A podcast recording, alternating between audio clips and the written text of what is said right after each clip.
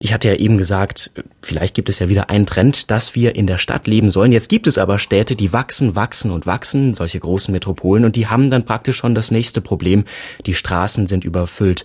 Frau Lenz, was ist denen zu raten? Wohin geht's da in Zukunft? Naja, da gibt es ganz unterschiedliche Konzepte.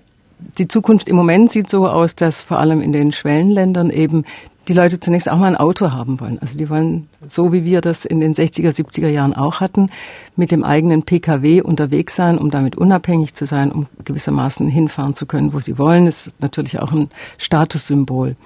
Wir kennen Konzepte, dass eben bestimmte Auflagen auf den Kauf eines Autos äh, gelegt werden, dass Alternativen geschaffen werden, vor allem durch den öffentlichen Verkehr, dass Maßnahmen eingeführt werden wie eine City-Maut. Wenn Sie zum Beispiel nach Singapur gucken, da haben Sie einen Anteil der Wege von 60 Prozent, die im öffentlichen Verkehr zurückgelegt werden und der private Personenverkehr mit dem Pkw nimmt einen relativ geringen Umfang ein. Aber das sind eben sehr restriktive Maßnahmen, auch die mit der Pkw-Nutzung und speziell der Pkw-Nutzung in der Stadt verbunden sind.